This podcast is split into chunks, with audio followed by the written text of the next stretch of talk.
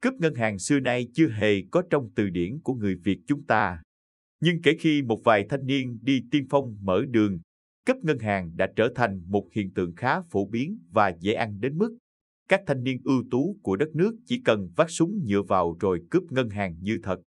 Trong các phim hành động Mỹ, cướp ngân hàng được diễn tả rất ngầu với các băng nhóm chuyên nghiệp vũ trang đầy đủ, không thèm ngó tới tiền ngoài quầy giao dịch mà đục thẳng vào két sắt trữ tiền của ngân hàng.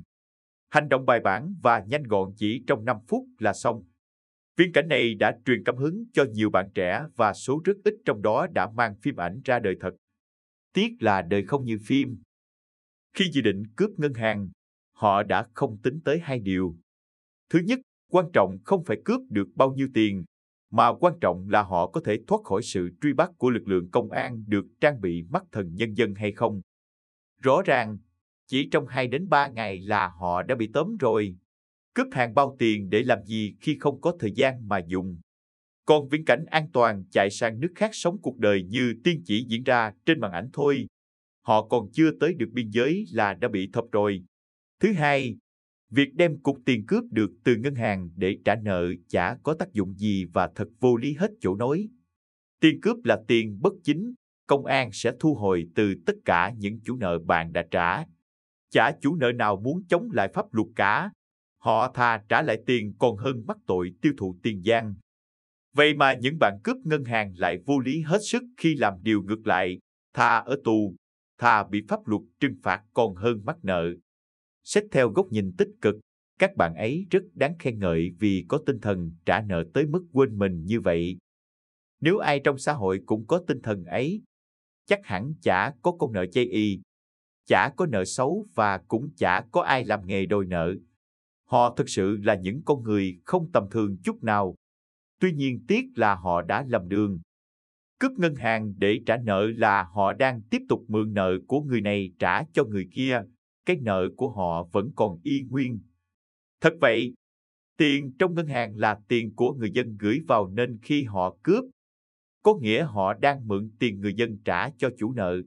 Rồi khi họ đi tù thì ai trả tiền ấy cho người dân? Bảo hiểm trả, ngân hàng tự trả. Có thể đúng vậy, nhưng lấy tiền đâu bảo hiểm trả? Lấy tiền đâu ngân hàng trả? Tiền đâu tự sinh ra? Nó phải bắt nguồn từ cái túi của người nào đó.